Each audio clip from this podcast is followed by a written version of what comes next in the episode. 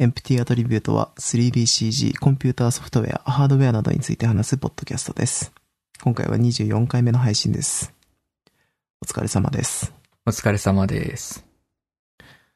えー、今、3月の20日で22時なんですけど、おあのー、2時間ぐらい前に、ワニくんがお亡くなりになりあまれしたね、見てないや。そういえば。お亡くなりになってしまいました。なるほど。ちょうんそうですね。あの、っとネタバレしないでくださいよ。お悔やみ申し上げます。マリ君の、その後に乗って。いやー、まあ、一色でしたね。あの、一応なんかちょっと、僕結構好きだったんですよ、あの作品。はい。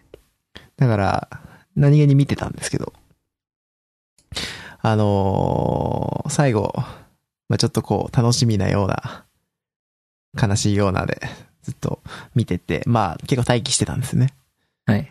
で、まあ、最後の話を読んで、まあ、とりあえずね、まあまあまあまあ、ネタバレになっちゃうんで言わないですけど、うん、まあまあ、良かったなって感じですね。うん。良かったなってのは、なんか、別に、ハッピーとか、そういうことじゃなく、単純に、最後まで終わって、ほんとすごいなって感じですね。100日間、1日も欠かさず。 うーん。いやいやい や。感無量ですよ。うん。なるほど。まあ、それに合わせてね、あの、多分、戦略だったんでしょうね。あの、動物の森が、本日リリースされたということで。あ、あ、そういえば今日、なんか、世界が終わる日じゃないでしたっけああ、そうです、そうです。なんかいろいろ重なって。 なんかもう、てんやまんやなんですけど、世界忙しいですね。 まあ、その、最後の日も残り2時間となりましたけど、はい。まあ僕らはその2時間をこのラジオの収録で埋めるという。大丈夫ですか人生最後の日を、ああ、なるほどね。この収録で終えてしまって。心残りが。 そうですね、買ったばかりの。 例のあれも、まだ使えずですもんね。 そんなに。はい。じゃあ、行きますかね。はい。えー、何から行こうかね。まあ、そんなに大したことないのから埋めていこうか。はい。うん。えー、まあこれ、ヒカルくんと一緒に雑談がてら話せたらいいなと思って入れておいたんですけど、うんうんえー、プレイステーション5のスペックが発表されたということで。おー。うん、これは、まあ僕ら二人とも結構待ち望んでたというか、はい。あの、ヒカルくんは、えー、5がもうすぐ出るだろうという予想で、プロを買わなかったって話でしたね。確か4の。そう、4プロを買う買わずに、5を待って、早2年ぐらい。もうすぐだろう、もうすぐだろうで。そう。 そうですね。まあ、うんあの、その待望のプレイステーション5。僕は、なんか5が、もう僕が買おうと思った時期に、もう5が発表されてたんで、 はいまあ。それはちょっと待とうかなと思って、5、えー、とりあえず待ってたっていう状態ですね。うん。今年のクリスマスシーズンに出るんでしたっけまあ、それは結構前から確か言ってたような気が、はいそうですね。あの、出るらしいです。まあ本当は、あれかなと思ってたんですけど、あの、デスストランニングとか、そこに合わせて発売するのかなと思ってたら、うん、なんか普通に出ましたね。そうですうね。ん。まあでも、5でもまた新しいゲームを多分作ってるんでしょう。うん。小島監督も。また綺麗になるんですね。グラフィックが。そうですね。で、えーよく比較されるのが、Xbox シリーズ10なんですかね、X なんですかね。もう僕、iPhone が出てから、X って書いてあると、疑っちゃうんですけど。これははい X だと思う。あ多なる分。ほど。まあ、Xbox だしね。うんはい。えー、と、よく比較されてるんですけど、まあ、最新の、えー、コンシューマー機器になるんで、そうですね。まあ、今、スペックを、とりあえず、見れるサイトを、とりあえず、あれですね、えー、ハックメディじゃなくて、ショーノートが、ショーノートに貼ってあるんでお、もしよかったらご覧くださいっていうところですね。なるほど。あ、比較がちゃんとある。そうですね。まあ全体的ななんか、平均的な性能で見ると、Xbox の方が上。まあこれはいつものことらしいですけどね。うん。うん。で、PlayStation 5値段も出たらしいんで、で Xbox がどうするのかっていうのがまだちょっとわかんないみたいな話をちょっと噂で聞きましたけど、その価格的に関しては。うーん。うん。本当なのかな。 わかんないです。この価格で出たら相当安いですけどね、二つとも。うん、なんかちょっとリークなのか、その価格の話は雑談交えにこう人から聞きましたね。だから僕も、これを見た人が勘違いしていったのかはちょっとわかんないです。うんうんまあでもスペック出てますね。えー、じゃあヒカルくん、どうぞ。まあ CPU から見ていくと、うん。 AMD の Zen 2アーキテクチャですね。うんえー一番最新のやつうん。の、えー8コア16スレッド、どっちもうん。で、えー最大周波数が 3.5GHz が PS5。うんで、3.8GHz が Xbox。で、微妙に Xbox のが勝ってるっていうね。うん。これは何なんだろうな。多分、冷却性能とかで、ちょっとチューニングしてる結果なのかもしれない。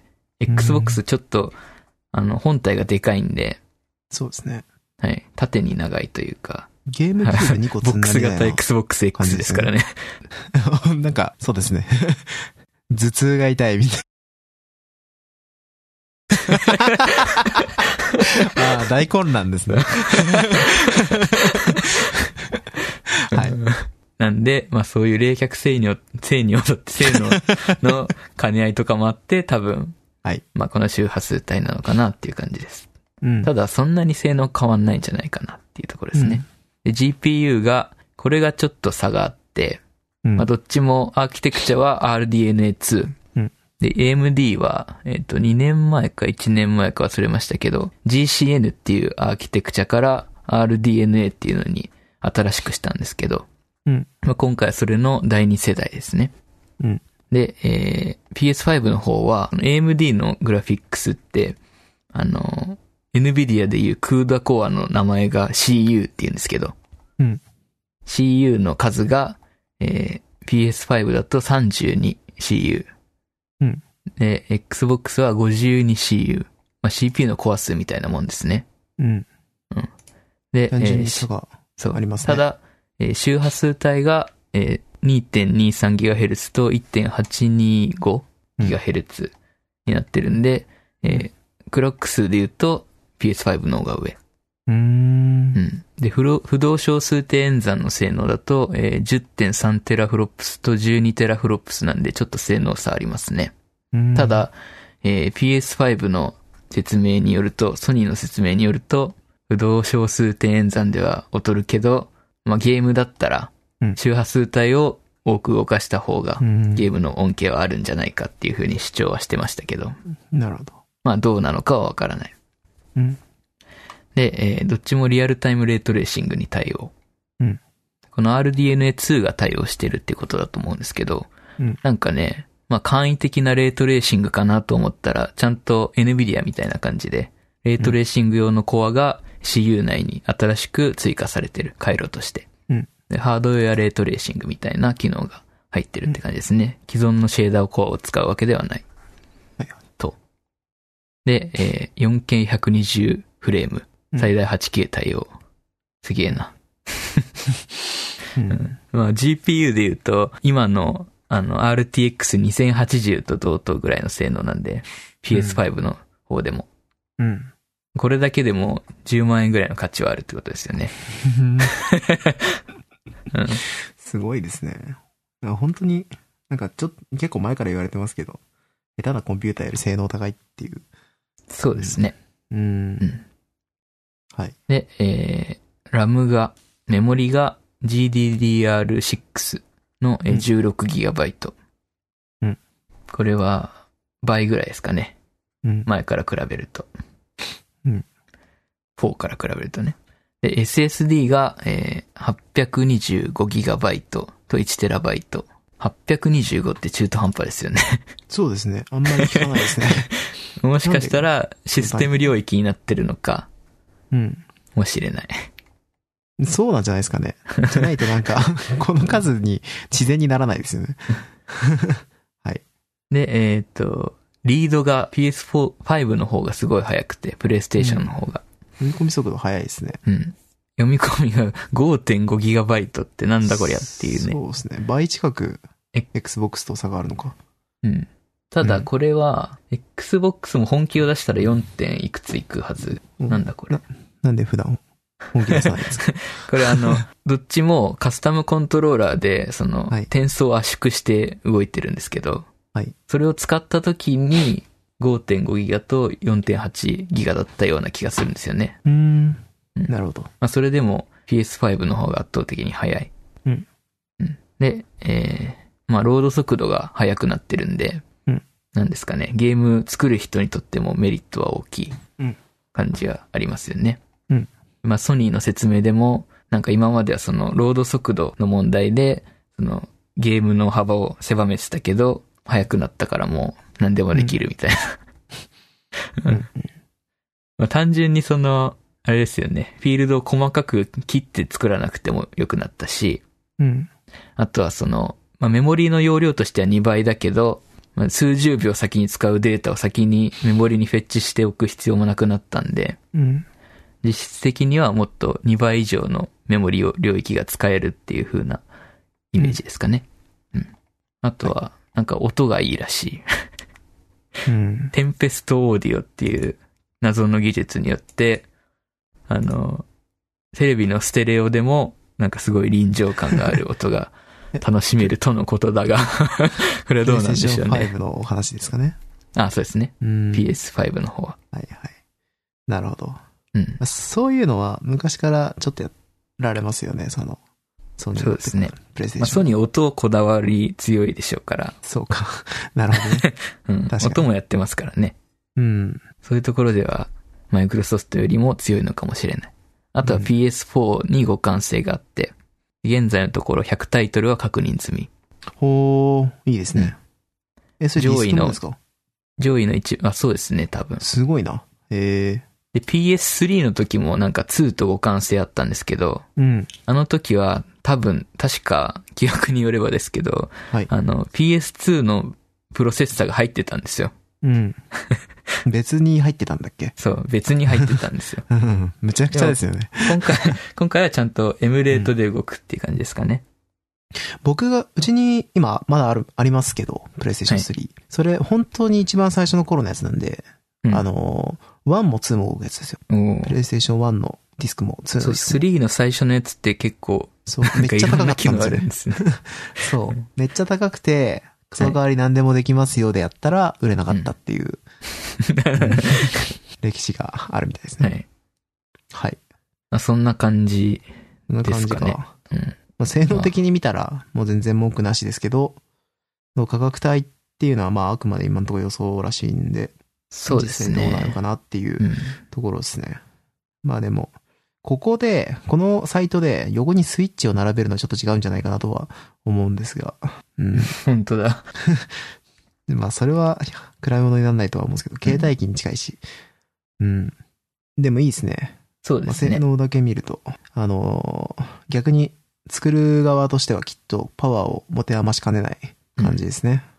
まあ、作る側も ハイスペックなマシンが必要になるっていう。そうですね。 結構バカにできないですかね、そこの。はい使っても。はい。そんな感じですかね。 そんな感じですね。うん。あとなんかあれみたいですね。SSD は、あの、聞いた話によると、はい。 PS の方は、その、普通に市販のものが使えるけど、うんマイクロソフトのやつは独自のマイクロソフトから売り出してるものを指す必要がある。増設するときは。あのー、4はどうだったんですか4は SATA だったんで、うん。 SATA 接続の、まあ、ハードディスクなり SSD を普通に市販のものがさせました。なるほど。うんじゃあ5でも今回は NVMe ですね。うん。そんな感じかな。楽しみですね。あとはデザインですね。そう、デザインがね。そこが一番どうなネるックかな。まあ、ソニーだからあんまり心配はしていないんですけ ど。うん。多分、まあ、Xbox よりは小さくなるんじゃないですかね。どうしますプレイステーション3みたいなの来ちゃったら。 めっちゃでかかったからな、うん PS3。でも、ああ多分 Xbox もっとでかいですよね。 Xbox はあの、縦に長いんで、うん。置くところがちょっとなん か、難し海外いですだよっね。たらいいのかもしれないですけど、うん昨今のその、テレビの置く携帯として、基本的に横長でこう、スタンドも横長になりがちじゃないですか。はい。あの、前は、昔はこう、角にブラウン管テレビで置くような感じでしたけど、なんそうでか、すね。そのコンシューマーゲーム、ゲーム機どこに置く問題が結構ある気がするんですよね。うん。だからプレステみたいに横に置くとか、そういうのに対応してて隙間にスッとさせるようになってたら、H、あの、なんで、ハードディスクでレコーダーみたいなやつあったじゃないですか昔。はい、ああいう感じに、DVD のレコーダーとかそういう感じになってたら、扱いやすいんですけど、うん。意外とゲームキューブから俺それを感じてて、その、どこに置く問 題。ずっと置いとける方がやっぱいいなってのは。ゲームキューブが縦に3段積み重なったぐらいの感じですよね、多分。 3段もあり ます ?2 段、二段ぐらいじゃないですか わかんないですけど。わかんない。 2段ぐらいじゃないですかうん。ま2段そんぐならいおか。根本的な問題は何も違わない か。3段だろうが2段だろうが。はい。なかなか難しいですね。うん。そうですね。まあでも、楽しみです。はい。はい。じゃあ、次のお話。えー、ささっと終わりそうな話から、えー、アンリアルエンジン4.25のプレビュー1が、今3ですね、多分。プレビュー3が公3。開されてるみたいです。うん。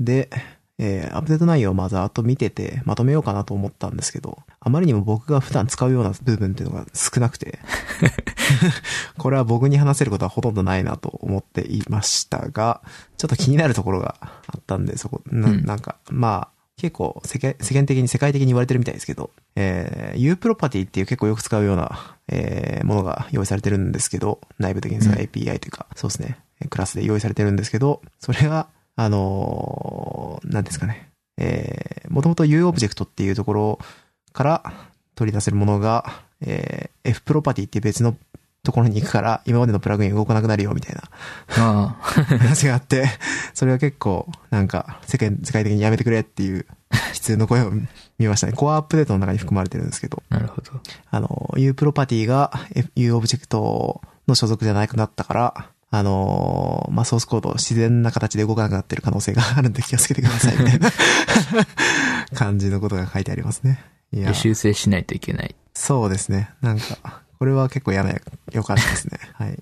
でもそれ以外、なんかまあ、バーっと見てて、基本的には今までちょっと使いづらかった部分、どんどん良くしてるよっていう感じですね。あの、メインで多分、目玉で今回言ってるのは、おそらくナイアガラのアップデートとか、その辺だったと思うんで、うんまあそんなにやっぱ僕うん。ナイアガラってナ何でしたっけイ アガラエフェクトの、あれですねあ、ープログラマブルのエフェクトエディターみたいなやつですね。はいはい。うん。まあ、結構最近追加された機能なんで、まだアップデートし続けてて、で、まだ全然良くなってますよっていうな感るじほのど。ことが書いてありましたね。あと、レイトレーシングか。レイトレーシング周りも、なんかちょっといろいろ改善したみたいです。うん。うん。で、まあ、機能があとは細かく追加されてるみたいで、えーうん実際見ていくと、あ、こんなこともできるようになってるんだ、は結構あると思うんですけど、うん、なんか大きい、その今までの分かりやすいドカーンっていうよりは、結構良くなりましたっていう、あの、うん。ざっくりしたものが多いなっていうのは思います。うん。ですかね。まあちょっとなるほど。ま興味があったら触ってみてくださいっていううん感じですね。あ、そのうち、うん AMD のレートレーシングも対応するんじゃないですかね。そうなんです かね。これ対応してないんですか、むしろ。あまだしてないんじゃないですかね。あダイレクトそう X も対応してないはずなんで、まだ。なんああ、そうなんですか。うん。そうですね。対応してほしいですね。うんはい。以上です。で、えー、次。まあ、ちょっと雑談なんですけど、えー、最近、あの、まあ、僕今まで仕事でずっとブレンダー使ってきたんですけど、 間違えた、前使ってきたんですけど、んって思った よ。マジかよ。失礼しま した。えー今までずっと仕事でマヤを使ってたんですけど、まあ、えー今、えー 3D のデザイナーじゃなくて、モデ、モデルじゃなくて、その、プログラマーになったんで、あのー家で全部違う触る、そのなんかもう、やばい、やばいっ すね。はい。えーっと、そう。えー家でね、あのーブレンダーを使い始めたんですよ。あのーソフトに縛られなくていいなと思って。うんうん。まあ、ぶっちゃけその仕事でも結構ツール周りをやることが多いんで、その、前はまだバリバリ使うんですけど、まあ、でもちょっとブレンダー触ってみたかったんで、触り始めたら、これが、うんまあ、やっぱ、いいっすね、ブレンダー。あ、そのそうですか。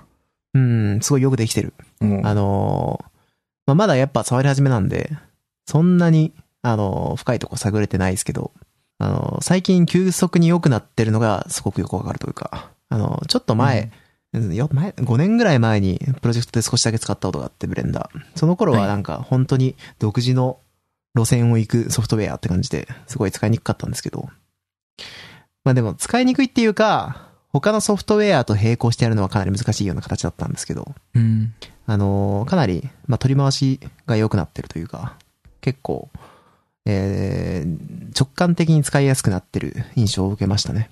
なるほど。で、単純に機能だけ考えても、えーその、モデラー目線でちょっと話してしまうんですけど、えーまあ、多分思想的には MAX より、そのモディファイアスタックって言われるような、うんえー機能を使って、あのーモデリングをしていくのをベースに、えーまあ、効率的なモデリングができますよっていうことに加えて、えーそうですね、えー最近 EB って追加されましたけど、そのリアルタイムレンダリングができるようになってるんで、ルックの確認が容易である。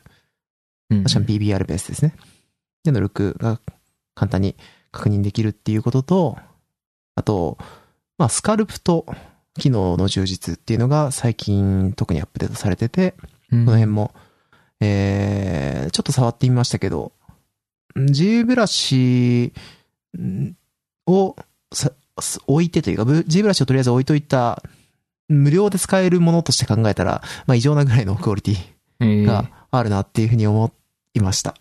あと、えー 3D ペイントにおいても結構きちんとペインティングできるんで、あのーまあ、部分部分で見ると、あのー前より便利な部分ってもかなりあるなってのは思いますね。うんうんな無んか料である程度全部できちゃうっていう感じですかね。そうですね。下手したらある程度どころじゃないかもしれない ですけど、その、 D ブラシ僕もマヤもそうですサねブ。スタンスもいらないみたいな。 まあ、実際のところで言うと、おそらく商業レベルにやっていくには、まだ足りない部分が結構あるし、ただ、こう、ささっと結果を出すみたいなところにおいて、すごくやりやすいなっていうのを、まあ、その触り始めの印象として受けました。こっから、まあ、実際触ってって、あのー、マヤだったらこうできるのには結構出てくると思うんですけど、うん。でもやっぱその、マヤをずっと使ってた身としては、結構アクションが、必要なアクションが多いなっていう、あーその、何をやるにしても。っていうのは思うんですけど、まあそれもちょっと設定次第というか、あのー変に、まあ先入観持たないでちょっとやるべきなのかなとは思ってますけどね。 なるほど。はい。まあちょっとやっぱでも同じようにってわけにはいかないですね。うんうん。うん。まあかなり思想の違うソフトウェアだなとは思い知ってます。で、えーそのブレンダー最近よく使うんで、はいあのーまあ、ブレンダーについてちょっと調べようかなと思って、はいあのーちょっと今回小話、まあ、前回も話したお話のシリーズで、えー CG の技術的な面の話ではないんですけど、まあ、ブレンダーのことについてちょっと調べてみたんで、ほうその話をしようかなと思います。うんで、えー、そうですね。まあ、テーマとしては、えブレンダーってなんで無料で使えるのっていう話をしようかなと。で、その話に沿ってちょっと、ブレンダーの流れみたいなもの、今までの流れみたいなものもちょっと話せたらなと思ってます。うん。まあ、簡単な話ですね、今回は。はい。はい。えーどうぞ。えっと、まあ、ブレンダーってなんぞやっていう話なんですけど、はい。まあ、これはもう最近ね、すごい流行ってるんで、ツイッターとかでもブレンダーのモデリングとか見ない日ないし、うんあのーまあ、僕のフォロー数、フォロー層がそうなだけの可能性もあるけど。まあ 3D やってる人は誰でも知ってる。そうですね。そうですね。まあ、そうですね。最近の多分、若者とかでは大流行してるんじゃないかなと思うんですよね。そのブレンダー。多分、教室で、ブレンダー知らないとバカにされるんじゃないかなと思う。最近の小学生 は。話題についていくためにブレンダーでなるモデほリどングねをし。ているんじゃないかなって思うんですけど。そうか。進んでるな。 そうですね。間違いないかなって。はい。えーはい早く次行ってください。まず で、まあ、まず、そのブレンダーについて、みんな大好きブレンダーについてなんですけど、はい。ブレンダーは、えー非常に多機能な 3D 総合開発環境って言われるような、よく DCC ツールとか言われるんですけど、まあそういう、えーまあ CG の、えー総合開発環境ですね。えーまあ 3D 業界的にはディファクタスタン、ディファクトスタンダードであるマヤとか、えー、はい 3ds Max の代替になるようなソフトウェアっていう位置づけですね。うんうん。まあこれ一つでモデリングとかアニメーションとかレンダリングとか一連の制作ができてしまうっていうツールになってるんですけど、えーこのソフトウェアの大きな特徴として、オープンソースで開発されてるツールっていうことがあるんですよね。うん。これって本当にすごいことで、あのー、まあ、僕らのその CG の現場的には、もう本当に、んん疲弊しきってるというか、そのソフトウェアの価格って本当に問題になってて、で 3DCG ツールってのは、まあ、本当に基本的に高価なんですよ。そうですね。うん。オートデスクのマヤとかが、えー年間のシングルユーザーライセンスで23万円ぐらい。うんで、マックスも、まあ、実際その同じ金額ぐらい で、えーなってるんで、まあ、そあの、はい。毎年の請求金額を見て、いつも目玉が飛び出そうになり ながら本当ですよね。人をだって雇うぐらいの金額じゃないですか。言ったら年間23万で、それが12人いたらもう、ねそうですね。はい。っていう感じなんで、で比較的安いって言われてるような、シネマ 4D とかでも8万円とかかかるわけですよ。そうで映すね像業界とかではね、結構使われるんですけど、シネマ 4D とかって。うんうん。で、まあ、この金額っていうのが、まあ、僕の個人的な意見ですけど、単純に 3D の敷居の高さみたいなものを作ってるんじゃないかなっていうのを、今ずっと思ってたわけですよ。うんまあ、個人での学習っていうのが非常に難易度高いんですよね。はいはい。うん。だからそうで、すね学生とかも、まあ、今、マヤとか学生プランみたいなので、無料で何年間か使えますけど、うんあのーまあ、それが終わってしまったら、その本当に個人で、なんか別の社会人としてやってて、ちょっとややりたいみたいな人が、マヤを勉強するとかってすごい難しいし、うん。うん。まあ、そういうソフトウェアが非常に多い中で、あのー最近でも本当に嬉しいことに、その、個人レベルですごい品質の高いものを作るっていう人が結構ネット上にちらほら見られるようになってきたんですよ。そうですね。うん。で、これがおそらく、あの、おこの中で大きな役割を買ってるのが、ブレンダーなんだと思っています。うん。まあ、ブレンダーだけではないんですけど、結構こう、アンリアルやユニティとかが無料化したり、うん。あのー、G ブラシとかサブスタンスみたいに個人でも手の届くような 3D ソフトウェアってのが、まあ、最近増えてるんで、まあ、その影響も大きいかなとは思うんですけど、まあ、でもやっぱりその総合開発環境が、えー無料で使えるっていうのがかなり大きい話になるかなというふうにうん。思います。で、えー今回本題のブレンダーがなんで無料なのかっていう話なんですけど、はい。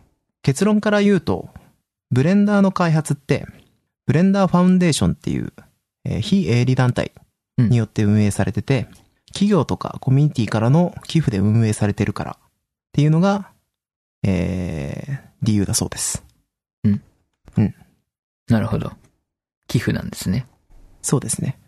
で、まあそこまでのちょっと経緯みたいなものを調べてみたんですけど、はい。えーブレンダーって、もともとトレイシーズっていう、オランダのアニメーションスタジオ、ネオジオっていうところが開発していた、レンダ、レイトレーシングレンダラーが元になってるらしいんですね。うん。その、レイトレーシングレンダラー、トレイシーズの、えー開発指揮を取ってたのが、トン・ローセンダールさんっていう方で、うん。えーその方が、ブレンダーの開発元、現在のブレンダーの開発元である、ブレンダーファウンデーションの現議長、チェアーマンっていうらしいんですけど、あのーうん委員長とか、はいはいまあその、ファウンデーションの責任者うん。になるそうです。まあ多分、うん。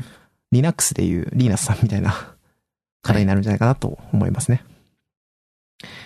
で、このトンローゼンダールっていう人が市場開拓とブレンダーの開発を促進するためっていう目的で、ネオジオから分社化された Not a Number っていう会社から1995年よりクロスプラットフォーム対応の 3D 総合開発環境をフリーで提供するっていう目的で、ブレンダーの開発をスタートしたうん。うん。らしいです。なるほど。えーまあ、この時はネオジオっていうところに、えー属して、ブレンダーを、えーまあ、みんなに使ってもらえるフリーのソフトウェアとして開発をスタートしたっていうことですね。うん。まあ、最初からだから、フリーではあったんです。ブレンダーになった時点で。うん。うん。だけど、これっていうのが、結論から言うと、マーケティング的な意味でうまくいかなかったらしくて、うん。あの、会社の能力とか、そういうところも含めて、最終的に手放すって話になっちゃったらしいんですよ。うん。うん。で、まあ、ネオジオから、えー、そうやって手放されちゃって、えー、一応、別の投資家を見つけたはいいものの、売り上げが振るわなくて、うん。結局、投資家は全部その、ノットアナンバーの事業を打ち切ることにしちゃったらしいんですね。なるほど。うん。で、もう佳境に追い込まれちゃった、トンローセンタールさんとブレンダー開発は、現在の、えー非営利団体ブレンダーファウンデーションを設立して、コミュニティによるオープンソースのプロジェクトとして、ブレンダーの開発継続の方法を模索することにしたっっていうの、が一応な流るほれらしいです。それでうまくいったんです かそう。で、えっ、と、その当時、結局、知的財産権、んき 知的、知的、知的財産権。知的財産権と、えっ、と、ソースコードの権利っていうのを投資家が持ってたんですよ。あなるほど。そう。だから、そんなことがもちろんできなかったんですけど、うん。えー、それを購入するために、その、まあ、投資家としてはもう手放そうとしてたものだから、うん。あの、お金にさえなればとりあえず良かったわけですよね。安く買えた。そう、ロン、で、トンローセンダールさんとしては、どうしてもそのプロジェクトを、てか今までずっと作ってきたブレンダーっていうのを、まあ、ユーザーもいたし、守っていく必要があったから、あの、オープンソースコミュニティへ、その、リリースする。で、それのために基金を集めるっていう、あの、うんために、その財団を打ち立てて、あの、コミュニティを募集したんですよね。要は、フリーブレンダーっていうキャンペーンを打ち立てて、あの、募集したんですよ。うんあの、そしたら、あの、まあ、元ノットアナンバーの従業員とか、えっうんと、うん熱狂的なそのボランティアみたいなのがもうすでにいたんで、そんなにユーザー多かったんですね。もともとユーザー自体は結構ブレンダーを愛してるメンバーみたいなのすごいいたんですけ ど、えそれが商業的に繋がんなかったっていうだけだったんで、で、それを守ろうとしたグループがすごいやっぱ人数いて、結局、最終的には7週間でその10万ユーロを、10万ユーロやって1100万円ぐらいのすごいね金額らしいんですけど、それを、えー獲得したそうです。で、そのお金で、その、ブレンダーファウンデーションが、あの、ソースコードと知的財産権を権利を獲得して、うん今もなお、その、オープンソースのフリーソフトウェアとして、えー開発を続けてるっていううん。うん。お話だそうです。なるほど。はい。いい話ですね。そうですね。まあなんか逆転劇というか、すごく熱いなと思思いました。だから、まあまとめとしては、えっ、と、ブレンダーっていうのはもともとオランダのネオジオという会社が、えー開発していたソフトウェアだったんですね。はい。で、ネオジオの時代から開発指揮を取っていたトンローセンダールさんがめっちゃ頑張ってブレンダーの今の形に持ってったと。はい。で、ブレンダーの開発はブレンダーファウンデーションという非非営利団体によって運営されていて、えー企業やコミュニティからの運営で、えー寄付で運用運営されているから無料であるとなるいほうのど。が一応話の流れだそうです。じゃあ寄付しなきゃね。そう、僕も、あの、使い始めちゃったから、これは ね、ぜひ、寄付しないとなっていうふうに思ってます。なるほど。で、なんかちょっとおまけ的になんか調べてたんですけど、ネオジオって、まあ結構オランダでは大きなあのアニメーションスタジオだって書いてあったんで、うんあの、今どうなってんのかなと思って調べたら、あの、コンピューターゲームの、アーケードゲームのネオジオがすごい邪魔して、 あそれしか出てこない。そうなんですよ。それしか出てこなくて。ネオジオ これじゃのないよ何ななんだろう。そと思いながうらそうなんですよ。あ別もしかしてネオジオってそこが出したのかなって一瞬思ったけど、なんか、あの、あれそういえばセガじゃなかったっけな わわかんないですよ。すいません。セガもすごい今適当に言っちゃったんですけど。はい。なんか、だったんで、結局、どこだったのかはよくわかんないです。まあ、オランダのスタジオだしな。まあ、その経緯があるんで、あの、ブレンダーって当時は、あの、ソースコードのなんかコメントが全部オランダ語だったりとかして、すごく扱いにくかったとか、そういう問題もあったみたいですね。ううんん。なるほど。うん。あの、アーケードのネオジオは SNK が出してるらしはいい、です失礼しました。SNK。SNK さんの リリースだそうです。セガではございません。はい。はい。うん基本的には以上です。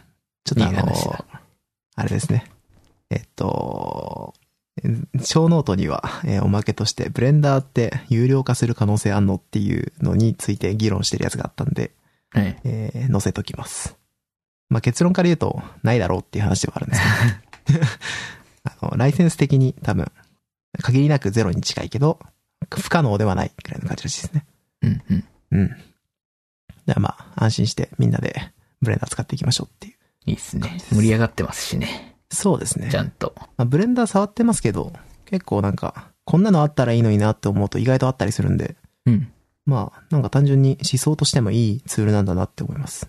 なんか業種によっては、その、マヤ、マヤは、そのうん、 1本2本だけで、他はブレンダーで作業するっていうところも結構あったりするらしいですね。仕事でも。ああ、そうなんですか。うん。ええそれ、業界的には同じ業界ですかゲームですか映像系かなああ、ですよね。うん。やっぱ映像が強いってイメージ強いんですよね。はいはい。ただあの、なんか、えっ、と、寄付でアンリアルエンジンが、んあの、1億円以上の寄付をこの間しましたけど、うんあのそれでもわかる通り、結構期待されてるんですよ、そのゲーム業界においても。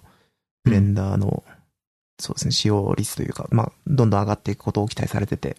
はい。うん。多分、これから先若い子とかが、ブレンダーの技術を持った状態で、結構、えー業界に入ることも多いんで、うんまあ、そういう子たちが結構、えー、ブレンダーの流れみたいなものを作ってくれると、はい結構会社自体も変わっていくのかなとは思いますね。少なくとも、あれですよね。インディーゲームは盛り上がりますもんね。盛り上がりますそれだけね。で。だって、ブレンダーと、アンリアルで。まあ、そうですね、アンリアルエンジン、ユニティだけで作れちゃいますからね。うん。うーん。実際今僕も個人的に、えっ、と、ゲーム開発してるんですけど、はいそ。の開発も今ブレンダーに、まあ、乗り換えたんですよ。うん。で、まあそのツールとか足んない分は僕もちょっと作ればいいかなと思ってはいやってるんですけど、Python でも結構書きやすそうではあるんですよああ、ね。そうなんですうね。ん。だから、まあ、ブレンダーで何も問題ないんじゃないかなというふうには思って ます。ちょっとなんかジョイントの扱いが特集とかそういう話は聞きますけど、そのゲームで扱うには。うん。うん。まあ、それもプラグインとかで一応解決してるようなツールも見かけたんで、はいまあ、。ブレンダー、これからどんどん流れくるんじゃないかなと。下に下がるってことは多分ないですからね。うんうん。よっぽどのことがない限り。マヤ無償化と か。 オートデスクさんマヤは期待してま逆す。の路線に行ってますか らね。で、上がってますからね。うん年々値段が上がっててうん。大変ですね。そうですね。うん。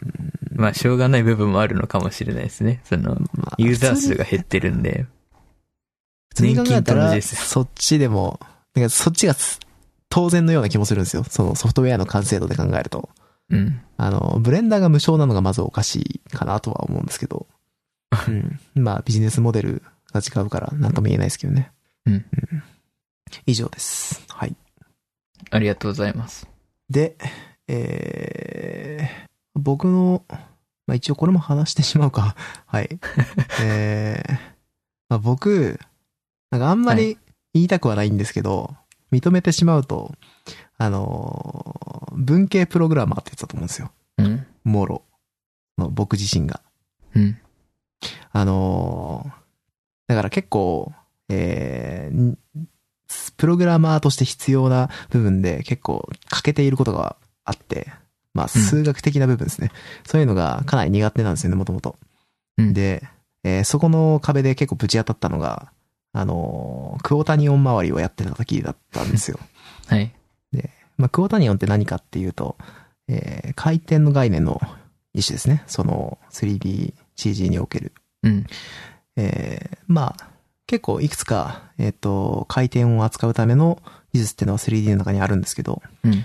えー一番わかりやすいのがオイラーっていう、あのー X、Y、Z にそれぞれ、えー軸を持ってて、うん。えー X に何度、Y に何度、かえー Z に何度って回転を回す、三軸で回すことで、えーそのオブジェクトのえー姿勢を決めるっていうのが、まあ、CG の一番わかりやすい形なんですけど、うん。えーこれだと問題がありまして、あの、一つ X の軸で回転で表現できることを、実は Y と Z でも表現できちゃうんですよね。その、Y と Z を使って X 回転を表現できちゃうんですよ。うん。で、それによって、まあ、一つの姿勢に対して二つ正解があるから、えっと、アニメーションがバグるんですよね。その、A のアニメーションから B のアニメーションに行くときに、えっと、その B のアニメーションの答えが2つあるから、あの、アニメーションが変な方向に曲がったりするんですね。うん。まあ、それがジンバルロックって言うんですけど、そのジンバルロックが起こさないために、えークォータニオンっていう技術が使われてて、そのクォータニオンっていう技術を使うと、アニメーションが一つの姿勢答え、姿勢に対して一つの答えしかないから、あの回転がすごい正規な回転で回るとおういうような概念なんですけど、概念はわかるんですけ ど、それの中身の構造が、まあ読んでも読んでもわからんというところで、 あのーちゃんとした資料を買おうって言って、えー今、えー 3DCG プログラマーのための小谷を入門っていう本を買って読んでますっていう話ですね。うん。で、これが、まあ、ガチガチの数学の話ですね。はい。あのーまあ、ベクトルから行列とか、あのーまあ、そういう基本的な概念をまず理解してなきゃいけなくて、えーうんかつ、その、クオータニオンっていうのが、まあ、ちょっと複雑な複素数みたいな扱いらしいんですけど、そういうものであるというのをちゃんと理解できないといけないんで、まあ今、四角くしながらやってます。でもこの本すごいわかりやすくていいですね。ほう。多分、皆さんこクれはオータニオン、興味あると思うんで、ぜひ読んでみてくださいっていうな話です。かなか特殊ですよね。そうですね。なんか、あの、僕の先輩のプログラマーさんで、そういうゴーダニオとかずっとやってらっしゃった方がいて、その回転アニメーション制御みたいなやつを、はいあの、やってらっしゃった方がいて、で、この本買いましたって言ったら、あの、え、こんな本あんのって言ってま したね。ククォータニオンだけの本ってあるんだみたいな話をしてね。ああ、なるほどって。そういう感じなんだなって思いながら見てましたけど。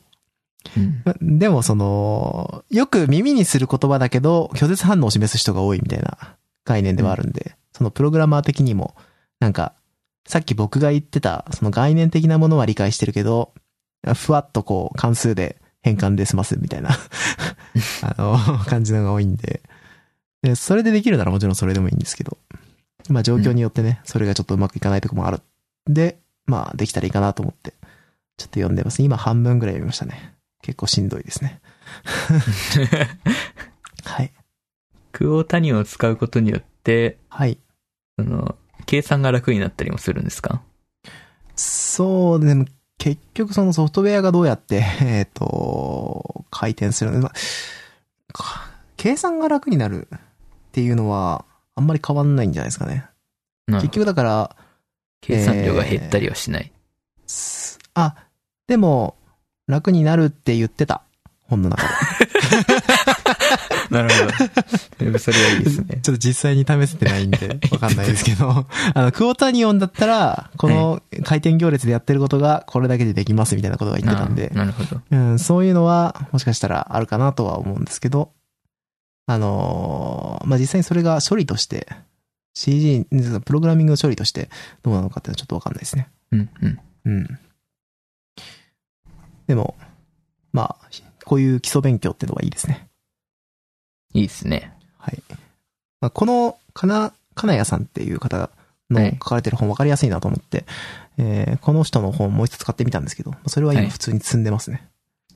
えー 3DCG プログラマーのためのリアルタイムシェーダー入門ってやつがあっえて、ー、これはこれでなんかすごい、てかこっちの方が読みたいみたい確かに。 な感じがあるんで、あの、これを今読んでます。で、まあこれあの、なんか、あれですね、同じところから出してるやつだと、あの、1万円以上するんですけど、あの、多分もうなくてだと思うんですけど、本が。えっと、アマゾンで買える、同じ、えっと、出版社が出してるやつだと、えっと、1万円とかするんですけど、リアルタイムシェーダー入門ですね。はい。あの、別のところから出してる全く同じタイトルの多分同じ内容のやつが500円で買えるんで、なんだそれ。それ、 それを、えー買うのがいいかなと思います。ただなんか、僕が買った時残り2点とかあったんで、あと1点ぐらいしかないんじゃないかな。うん。ですね。うんじゃあ、いつか、クオータニオンの、 クオータニオンの話を真面目にしたら絶対5分じゃ済まないで しょ。はい。まあ、そうですね。クオータニオンの話もできるぐらい、まあ勉強、ちゃんとできたらいいですね。はい。はいっていう感じですね。僕の方は以上かな。はい。えー、じゃあ、こっち行きましょう う。えー、まず、アップル。まあはいいろいろあったんですけど、発表ありましたね。まあアップルだけでいいやと思って、はい。アップルだけやりますけど、はい。えー突然発表された iPad Pro と MacBook Air とはい Mac mini。うん。Mac mini と MacBook Air はほとんど変わらないですね。はい。 Mac mini に関しては多分 SSD しか変わらないんじゃないかな。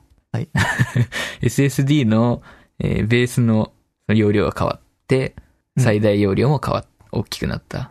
2テラだっけ何テラだったか忘れましたけど。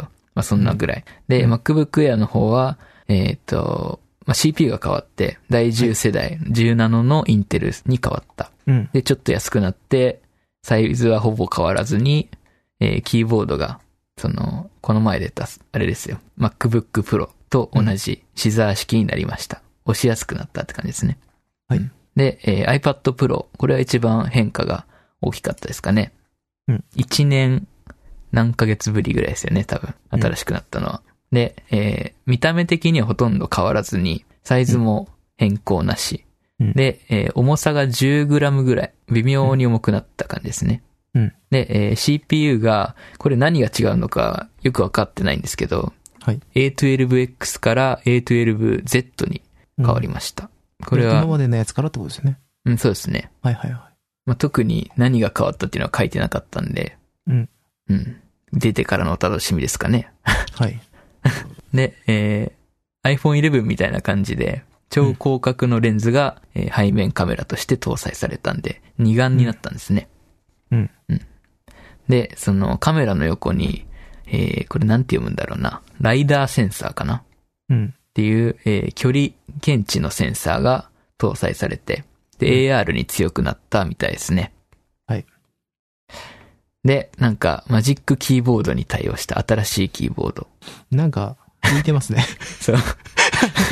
あのー、見た目的には、あれですね、iMac みたいな、そうっすね。ちっちゃい iMac はいで、まあ、台座の部分がキーボードになってるみたいな感じで、まあキャッチコピーが、ほら、浮いてるって書いてあるんですけ ど。浮いてる。怖え、これ。まあ、3万ぐらいするみたいですけどね。ああ、でこれはちょっと遅れて。て5月ぐらいに出てくるんだったはず。で、はいえーヒンジに USB Type-C があって、ではいそこから iPad の充電もできるみたいです。うんで、えーまあ iPad が浮くうん。っていうのと、えータラトラックパッドがついてるんですよ。うん、はいはい。これはなんか、もしかしたら OS の方でもそのマウスのサポートが強化されてるのかもしれない。あー iPadOS の。なるほど。で、ララップトップみたいに 膝の上でも使えるっぽいシーンがありましたね。動画見てたら。ああ、うん。なるほど。そうなんか、先に行くよ、ノート、ノートパソコンみたいなこと書いてあ ったな。で、Wi-Fi6 に対応して、えーはい1万円ぐらい安くなりました。これは嬉しいですね。ういいな。はい。そんぐらいかな。これはちょっと僕はもう物申したいんで、基本的に。あ、なんです か。一つ、一つ前を買った身としては。いやーまあまあまあまあ、まあいいでしょう。はい。まあ、1個前から乗り換えるメリットはそんなにないかなっていう印象でしたけど。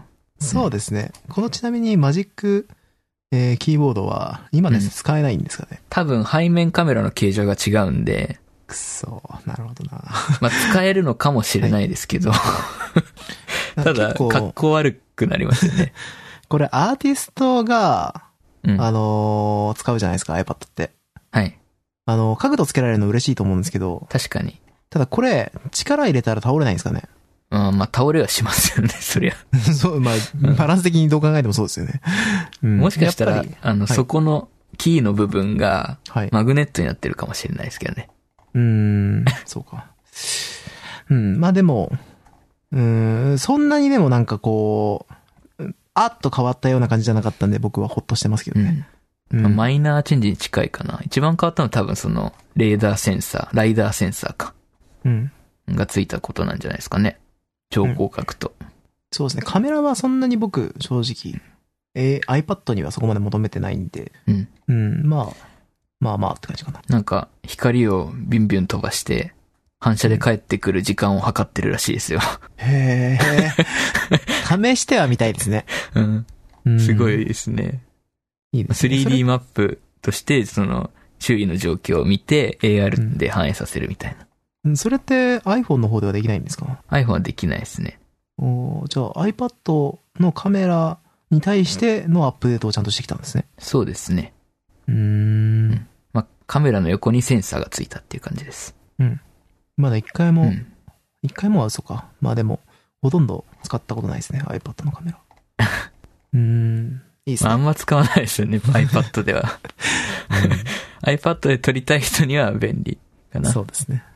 あと AR 結構強化してきてるんで、最近。Apple は。そうですね。そろそろ AR ゴーグルが出るんじゃないですかね。確かに。これは。確かに。ゴーグルが出るかもう本当に iPhone とかの代替品として、もう AR ゴーグルが置き換わるような形で未来を目指してるとか。そうだったらそうですね熱いんですけどね。うん。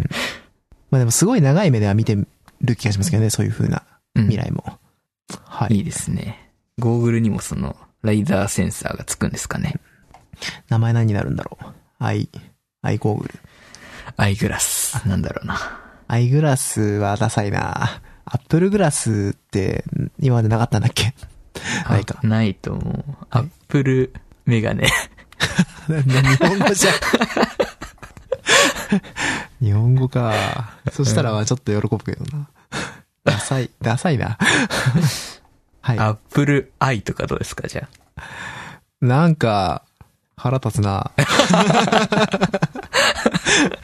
なんだ。はい。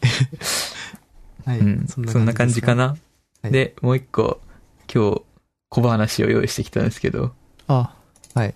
前編ですね。前編。まあ、今までの反省を生かしてね、前編と後編で分けようと思って。あそまあでも、以前、前回もそうじゃなかったでしたっけそうでしたっけ確か。ああうんまあそんなの知らないですね。 ちょっと今日はコアな話なんで、はい。えっ、と、まあアウトオブオーダーってなんだろうっていう話をしたいんですけど。もう今んとこ僕全然分かってないですうん。けどまあなんでこの話をするかというとですね、はい。なんか定期的に自分の中でわからなくなるんですよ。。あ、いいじゃないですか まあアウトオはいブオーダーが何かはわかるんですけど、はい。あの、まあアルゴリズム的な話だったりとか、うんうんう。ん。な、なんか定期的に調べて、まとめて、また定期的に調べて っていうのが続いてるんで、ちょっと話しとこうかなと思って、まとめて。うん。アウトオブオーダーって、この場合のアウトオブオーダーってどういうものに対して言ってるんですかねえっ、と、CPU の話なんですけど。あ、なるほど。うんはい。ということでですね、まうあ、ん今回も3歳児にもわかるようにはい。話をね、はい。していきますよ。はい。でこのアウトオブオーダーの話をするにはですね、うん。えー去年の第14回で話した、そのはい CPU の話、あれを思い出す必要があります。 3歳児にそう。 まあ、第14回では、その、単純な CPU から、まあ、どうやって高速化するかっていう手法として、えーうん命令パイプラインっていうのを紹介したと思うんですけど、うん。覚えてらっしゃいますかまあ、覚えてるとしましょう。うん。まあ、端的に言うとですね、はい。命令パイプラインっていうのは、はいえー分業制のことですね。はい。例えばですよ、えー陶芸で例えましょはう。い。完全に自分の趣味というか、はい。 えー初期の CPU ではですね、はい。まあ、陶器を作る全工程を一人の職人が仕上げてたんですよ。はいまあ。例えば、その土を持ってきて粘土にして、うんで、えー形を作って焼いて、釉薬をかけて、うん翻訳して完成みたいな。それを一人でやってた。はい。まあ、最も単純な古来からある方法ですよね。そうですね。職人が仕上げるっていう。うん。で、まあ、一個の注文に対する応答っていうのは早いっていうメメリットがあるんですけど、はい。ただ、その、陶器を1個作り終わってからじゃないと、次の制作に取り掛かれない。うん。で、えー生産性は悪い。うん。一人しかいないからね。はい。で、もっと生産性を高めるにはどうしたらいいかっていうのが分業制ですよね。うん。これはですね、その、陶器を作る工程を、まあ、単純作業ごとに切り分けて、うん。でそれぞれに担当者をつける。はい。例えば、土を持ってくる人、うん。こねる人、形作る人、焼く人みたいな。うん。で、えーそれぞれの担当者は、その割り当てられた自分の、えーす仕事の範囲だけをこなせばいいんで、うんえー一個のオーダーが来て、そのオーダーの自分の範囲が終わったら、もと、また次のオーダーに進めるんですよ。うん。だから、えーたくさんの、というか、注文のスパンが短くなる。うんので、えーまあ、1個のオーダーに対する応答性能は下がるんですけど、はいえー生産の密度が向上する。で、えー大量に生産することができる。うん、 CPU に戻すと、えーまあ、その CPU が行う仕事を実行、その独立で実行できる、そのいくつかのステージに分けて、うんで、えーそのそれぞれのステージの出口を次のステージの入り口につなげる。で、パイプラインにするんですね。で、えー前の命令の終了を待たずに次の命令を次々と実行できるっていうのがパイプラインです。うん。おうんーで単純なパイプラインっていうのは、えー処理を5つのステージに分けます。うんえー命令フェッチ、デコード、実行、メモリアクセス、レジスタのライトバックですね。うん。うんまあ、このパイプラインっていうのは一見すると一本の管なんですけど、うん。まあ中では、えー複数の命令がオーバーラップして実行されている。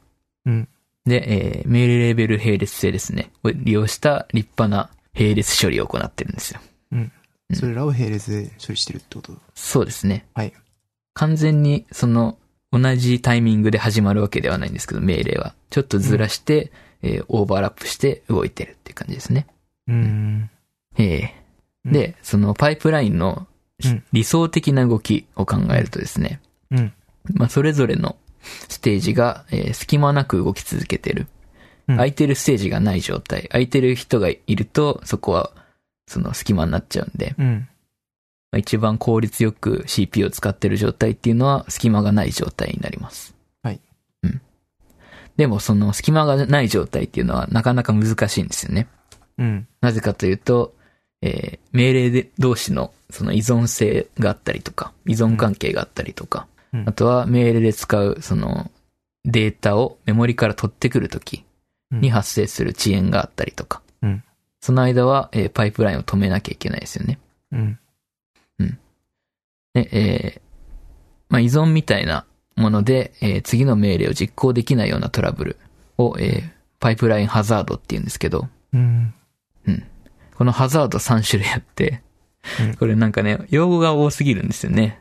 あ、なるほどう。ん。まあ、このパイプラインハザードっていうトラブルは3種類あります。うんで、えー簡単に紹介しますけど、まあ、そんなに覚えなくてもいいかもしれない。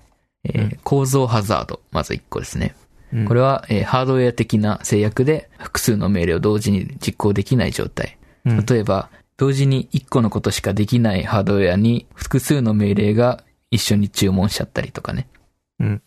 あとはデータハザード。で、これは、えー命令同士の依存関係の問題です。うんで、えー前の命令が終わんないと、後の命令を実行できないとか、うんっていう時に発生するハザードをデータハザードって言います。うんで、制御ハザード。これはですね、まあ、一番簡単ですかね。条件分岐とか、制御命令の条件分岐だったら、えー分岐先によって、その、後の命令が変わってくる、後の命令が変わってくる場合に発生するハザード。うん。これを制御ハザードって呼びます。うん。で、こういうのが発生すると、ハザードが、えーパイプラインはですね、ハザードを解消するために一旦停止します。うん。これをパイプラインストールって言うんですけど、うん。まあ、止まるストールですね。多いですね。まあ、これ以外にもですね、ハザード以外にも実はストールが起きる原因っていうのがあって、はい。それはキャッシュミスによるデータフェッチの遅延。はい。はい。えーまあ、キャッシュされてなくてデータが送られてこないから、わざわざ遅いメモリに取りに行かなきゃいけない。うん。まあ、データが来るまでは、その命令実行ができないんで、ストールするっていう感じですかね。うん。で、このパイプラインの実行の速度っていうのは、えー理想値プラス、えーこういうストール時間っていうことになります。なるほど。ええ今んとこ大丈夫。今のところ大丈夫です今かんとこ大丈夫。でこのストールをへいかに減らすかっていうのが、うんまあ。パイプラインを効率的に動かす秘訣なわけですけど、はい。えー、とですね。まあ、そのストールを減らすには、ストールっていうのは止まることですね、パイプラインが。うん。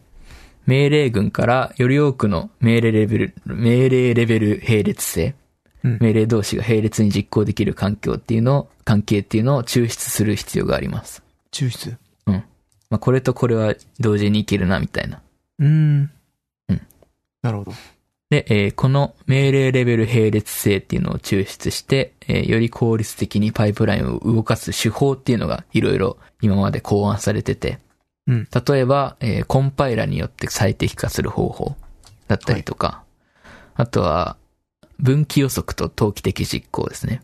うん。これ。れは制御ストールを緩和できます。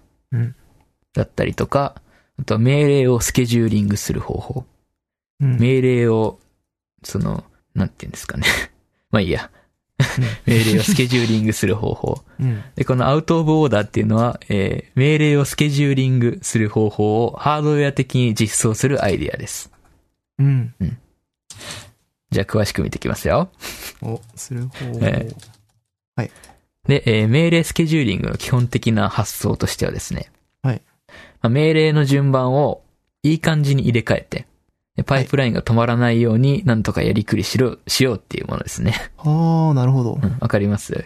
まあ、単純な、えっ、と、アウトボーダーの逆をインオーダーって言って、うんそ。の、命令を順番に実行するタイプのパイプラインをインオーダーパイプラインって言うんですけど、はいまあ、単純なインオーダーのパイプラインでは、えー距離の近い2つの命令の間に依存があった場合ですね。うん。は、えーその、前の命令が終わらないと次の命令を実行できないっていうハザードがはいあって、ひうんストールするわけですよ。うん。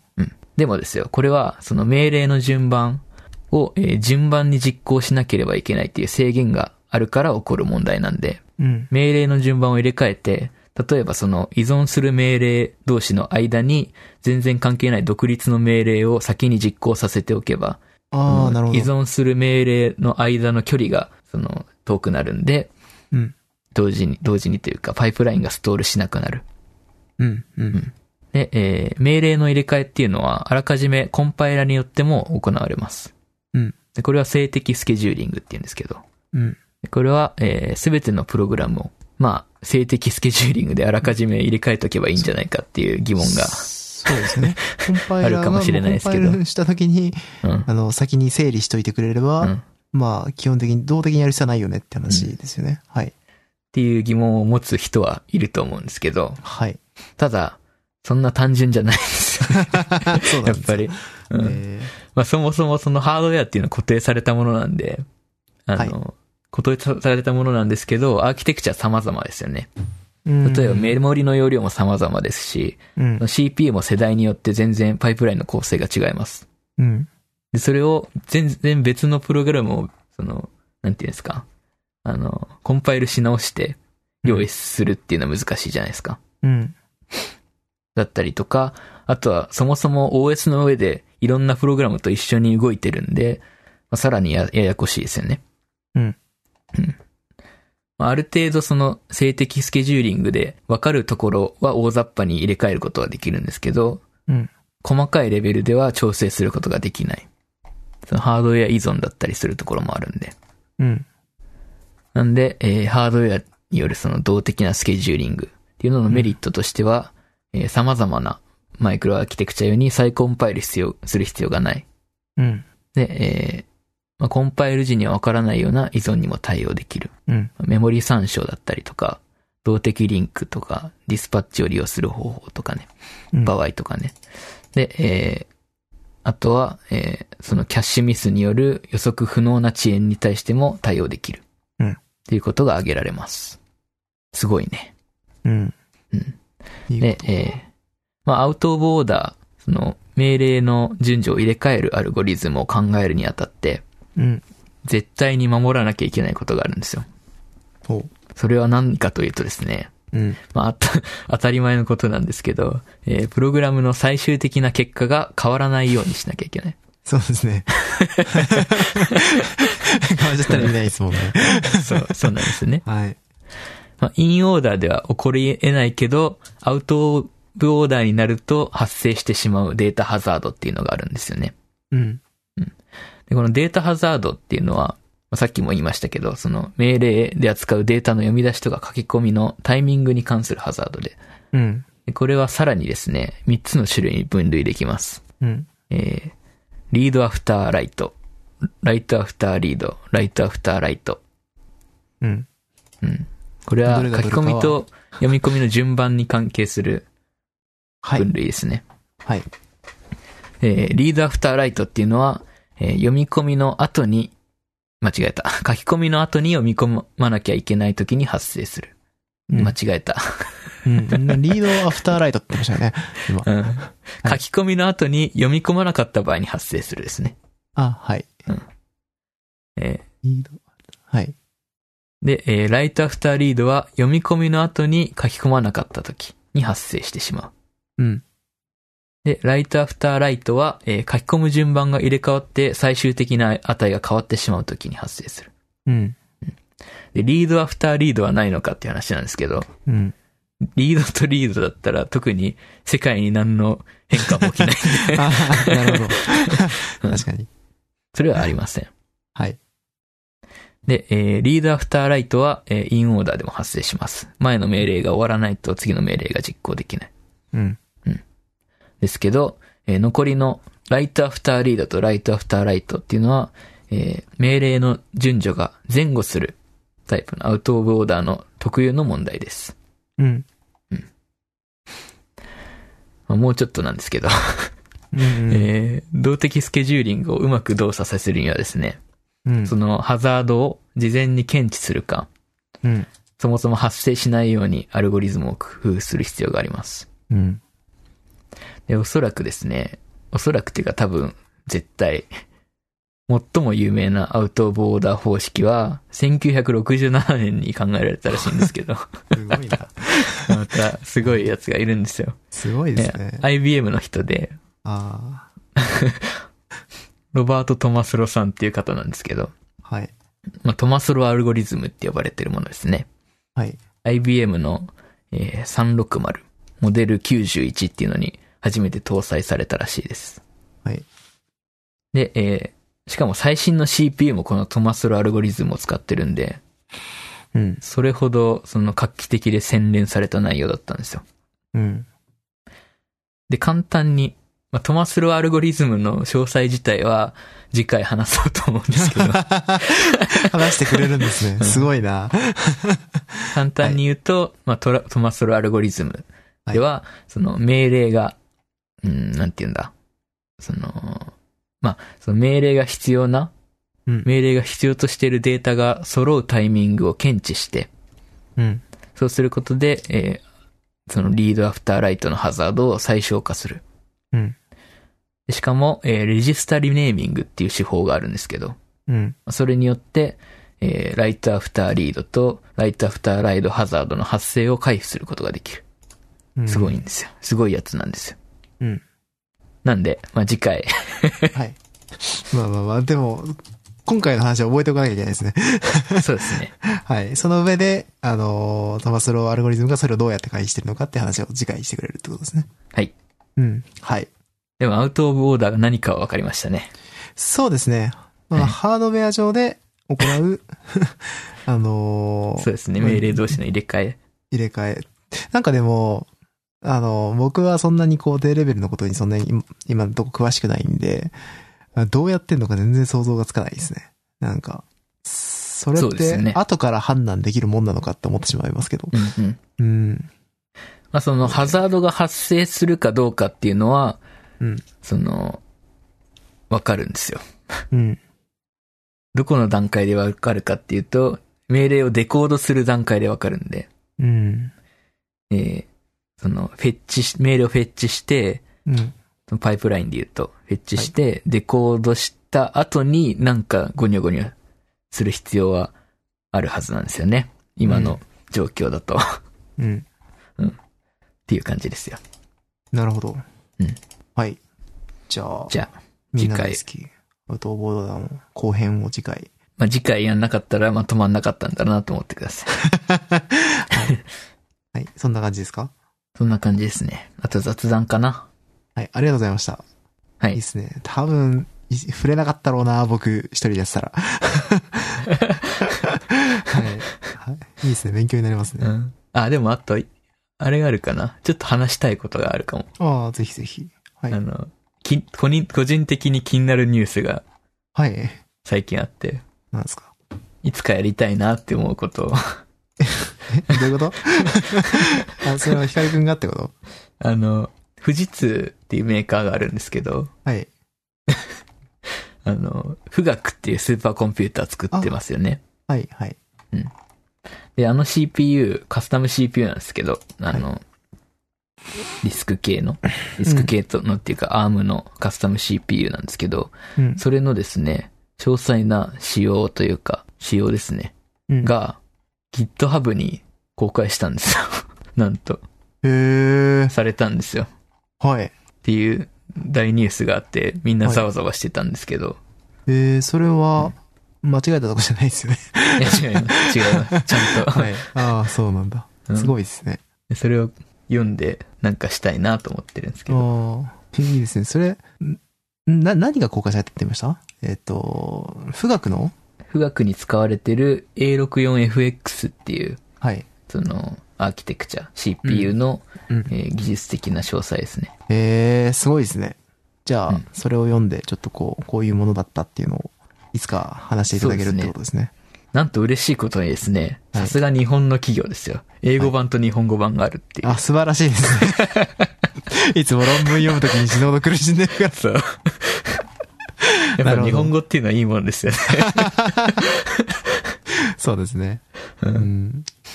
あと GitHub 関連で言うと、はいあ。の最近コロナが流行ってますけど、はい。あの、コロナの東京、東京都の公式のコロナ対策ページ、うん知ってます、あれ。うん、なんかすごいって聞きましたね。そう。なんか GitHub でみんなで開発してる んです。オープンソースで開発してるっていう。あ、そうなんだ。東京都公式とは思えない、うーん。すごなんいかそうっ神すね対応っていう、で話題になってますね。はい、はい。まあそんな感じですよ。最近気になるトピック。じゃあ雑談行きましょう、雑談。雑談いきますか。僕の方ちょっと済ましちゃいますか。そうですね。まあ、ほぼないんですけど。えー、新しいノートパソコンが4月に来るんで、ワクワクしてますっていう話ですね。うんいいですね。で、まあちょっとこれは雑談なんですけど、はいあのー決死の思いで、勉強用にノートパソコンを買ったんですよ。うんその、まあ、とはいえ、まあ勉強用、勉強目的なんで、そんなにスペック、まあ、その、プログラミングの勉強ができればいいかなぐらいだったんで、なるべく安いやつでっていうので、まあヒカル君にも相談しながらちょっと買ったんですけど、はい。えーレノボの、えー S540 だっけなみたいなやつを買ったんですよね。うん。で、注文したのが1週間ぐらい前かな。うん。で、なんか、いつ届くかみたいな情報が全然なかったんですよ。 でうん、あ、おかしいなと思って。はい。まあその後にメールで、今の配送状況こちらですみたいなメールが来て、ああ、ようやくこれで見れると思って、見てみたら、最初、5月の20日とか書いてあって、ちやばいっすょ、ちょね待ってと思って、え、なんでと思ったら、そうか、中国かと思って。あうーん、それのせいかなって思いました。だから、やばいと思ったんですけど、どうしようかなって思ってたら、次の日に、あのーなんかちょっと進んでて、そのパラメーターが。ーうん。あのー更新されて4月の3日とかになってたんで、あうんうんなんか、やっぱ予想が立たなかった状態だったのかな、みたいななるほどね感。じでしたね。うん。大変ですで、ねまあ一応とりあえず、えー、今、今、こう最最新だと4月の1日になってたんで、だんだんだんだん、 早まってるみたいで。まあ、明日届くかもしれない。それだったら最高ですよ ね。はい。まあ、そのノートパソコンは、勉強用兼、まあ、この配信で、まあ、いつも使いづらい使いづらいって言ってたサーフェスの代わりにもなるかなと思ってるんで、うんまあ、ちょっと、あの、僕的には期待しているっていう感じですね。楽しみですね。まあ、でもノートがあったら、あの、リビングでソファーに座りながら、勉強できるんで、嬉しいですね。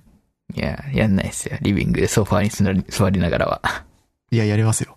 何言ってんす か決めないでください、俺の未来を。はい。そんな感じテレですビ見ちゃいますよ。テレビそんな見ないもん。あ、そう。僕、そこまでは。そうですね。なんか見たいもんが明確にないと見ないですね。ネットフリックスとうんうか。そんなに普段からつけないかな。 はい。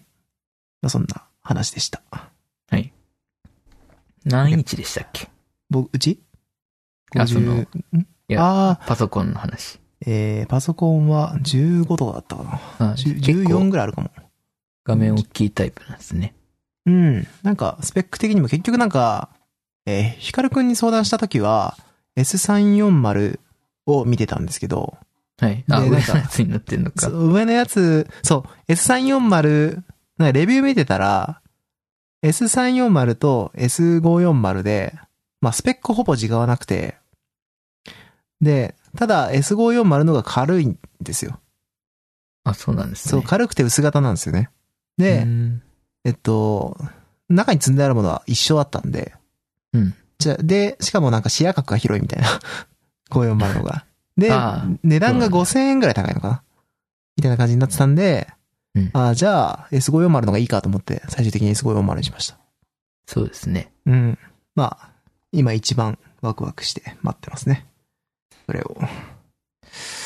久々に大きい買い物したんで、そういう系のやつで。うんうん。あの性能で5万5千円とかあったら全然いいですよね。そうですね。うん。まあ、ちょっとぐらい遊べるかなって思ってます。はい。 なんかいっぱいありますね。いや、ないよ。そうなんですか。オシロスコープの話ぐらいかな。あとは小説。あ、そうなんですね。うん。オシロスコープ。ええオシロスコープをですね、4月まで我慢するとか言ってたのにね。 なんか家にあるんですよ。 あの、予想できた未来でしたよね。 そう。はい。誰もが買うだろうな、と。いやちょっと今月は金使いすぎちゃったな。あー、そうなんですか。炊飯器も買ったんですよ。うん、それマジ意味わかんないですけど。 これ、それは言う気はないんですけど別に。あーそうなんですか。 炊飯器がなくて、うち。あー、うちもまあ似たような感じだったんで。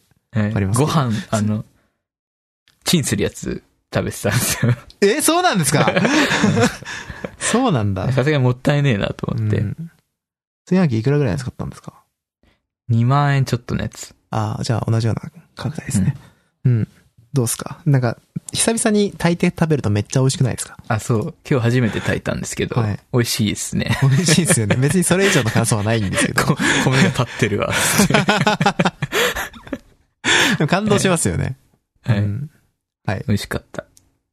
で、まあ、し オシロスコープなんですけど、はいえー最終的に買ったのがですね、はいシグレントっていうメーカーの、はいえー SDS1104XE ってやつですね。うん。まあ最初から狙ってたやつなんですけど、はい。すごいいいですよ、これ。いやーなんかいかつかったですね。完全に業務用ですよね、あれ。 まあ、じ業務用じゃないオシロスコープ って、あの、デザイン的にね。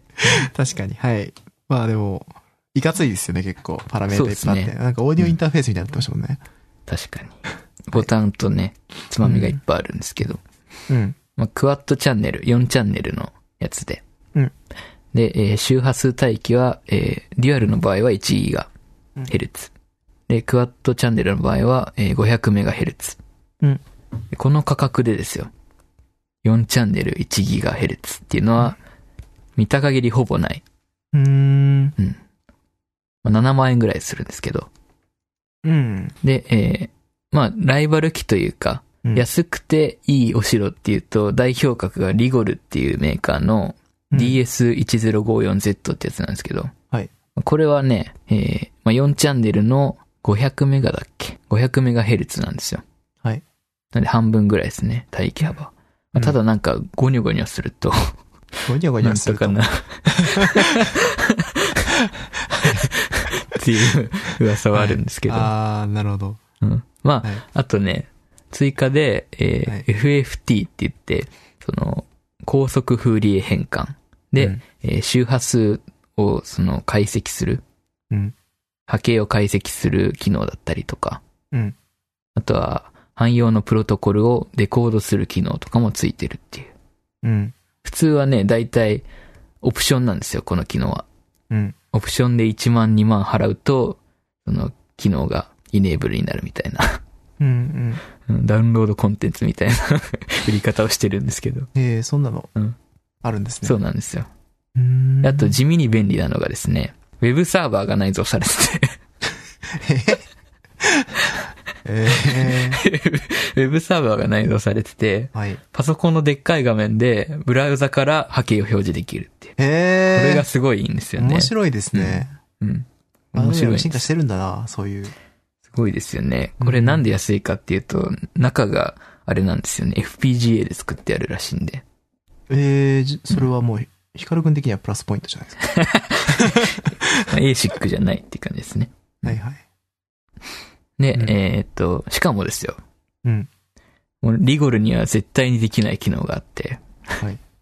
えーっと、拡張のユニットを別で購入しなきゃいけないんですけど、別で何万か払うと、えー16チャンネルの MSO っていうのにも対応できる。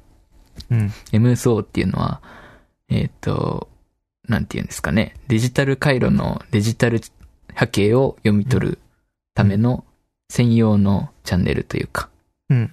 うんミックスドシグナルオシロスコープっていうらしいんですけど、っていうのもできるっていうね。なんと、素晴らしい。 うん。で、実際波形を見たんですよ。うん波形が見えると思って。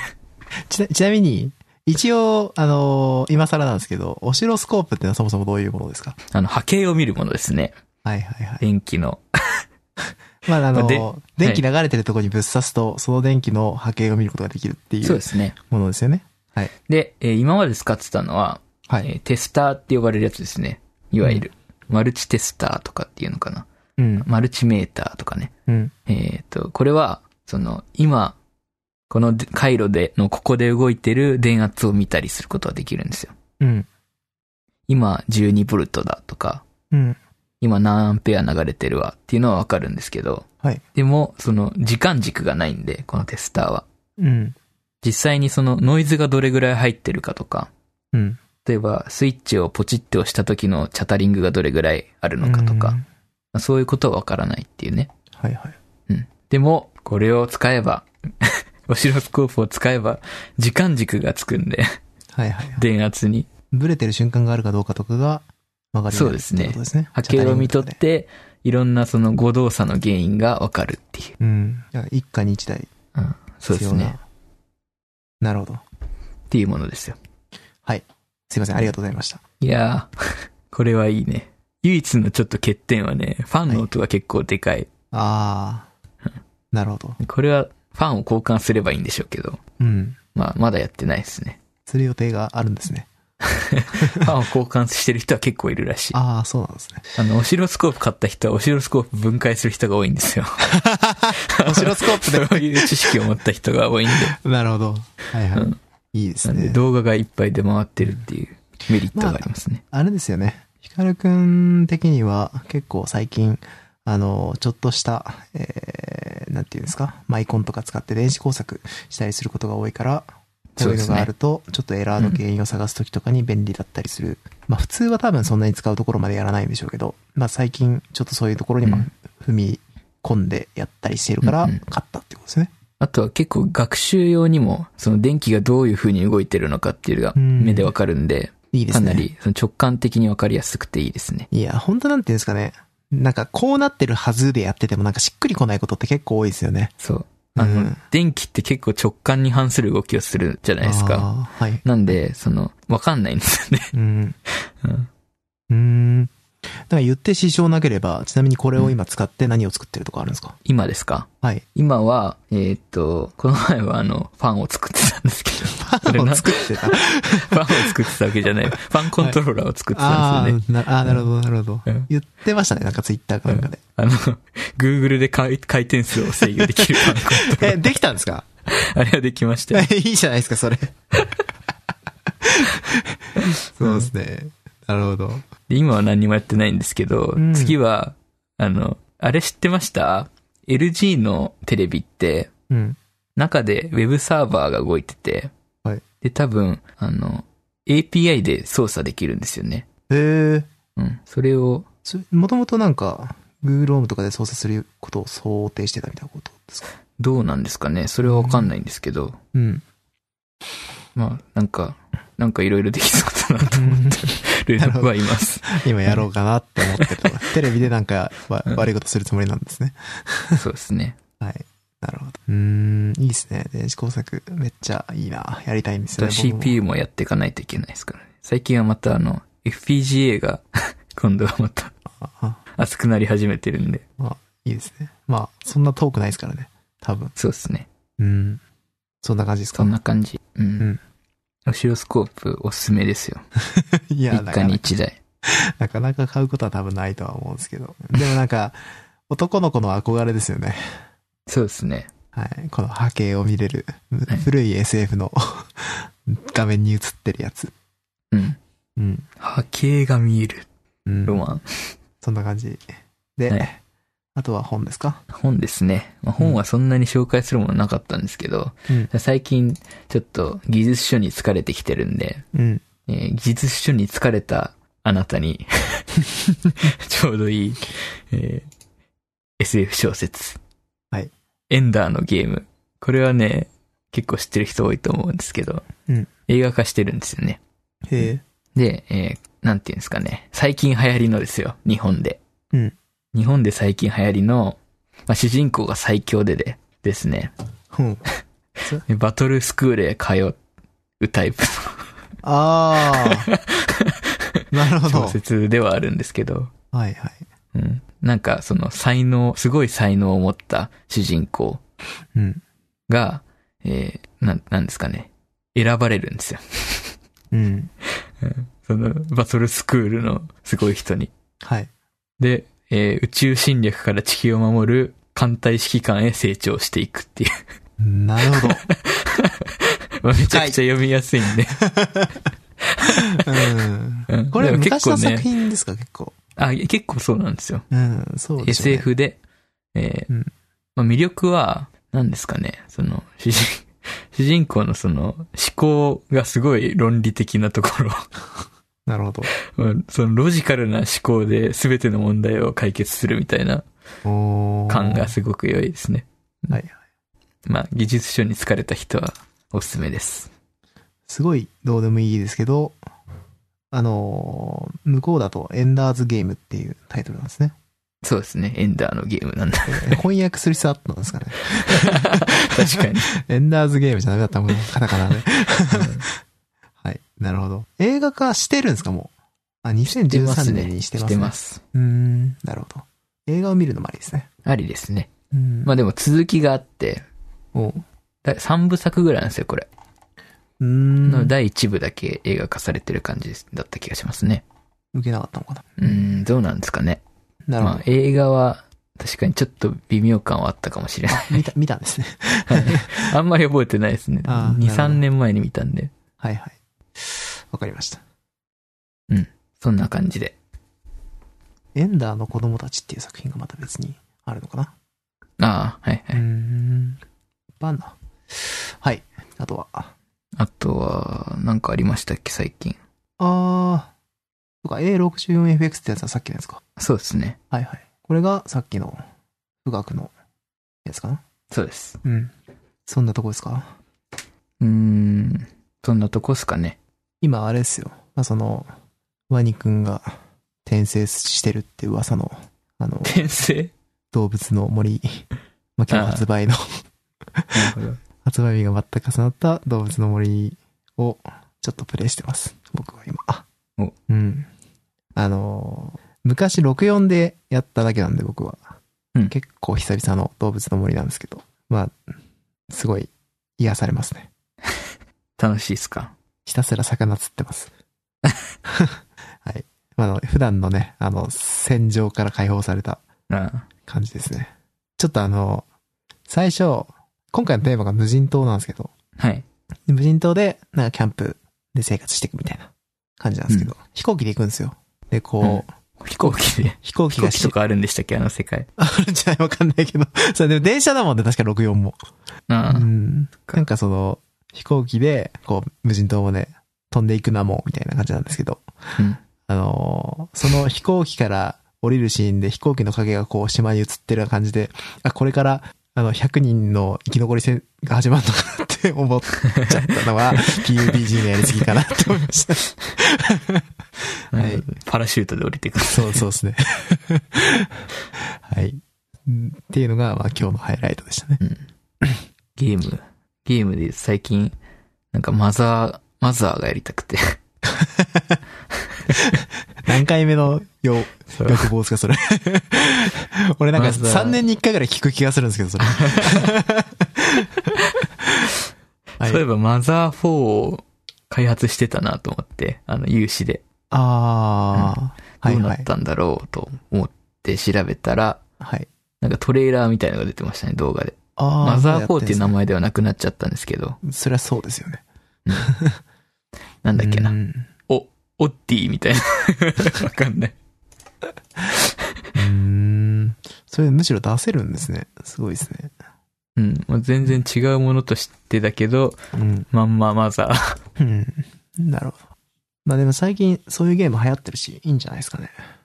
うんまあ出せばいいねんな。マザーも続編。まあもうやんないって言ってますよね。ああ。糸井さん。糸井さんが。うーん。なるほど。あと、もうもうやんないけど、なんか誰かが作るなら歓迎するみたいなことを言ってたような。 ああ。なるほど。そうですね。まあ、結構、アンダーテイルをやってみてもいいのでは。それな。それは思った。 まあ、ある意味、ファンゲームです、あれは。うん。うん。結構こう、まあ別にもちろん、マザーをやるのとは違うけど、でもその、そのソウルみたいなものが宿ってる感はありますよ。はい。まあそんなにやってない僕が言うのもなんだけど、マザー を。うん。そんなところですかね。はい。はい。じゃあ、今日は以上で。次回は、ちょっと早めにできるといいですね。最近ちょっと伸びがちなので。じゃあ、早めにアウトオブローダーについて。まとめないあとあ、そうか。 まあそこは焦らずやりましょう。はいあの、最悪別に次回後編やんなくてもいいと思うんで。まあ確かに。うん。っていうところで。じゃあ、お疲れ様でした。お疲れ様でした。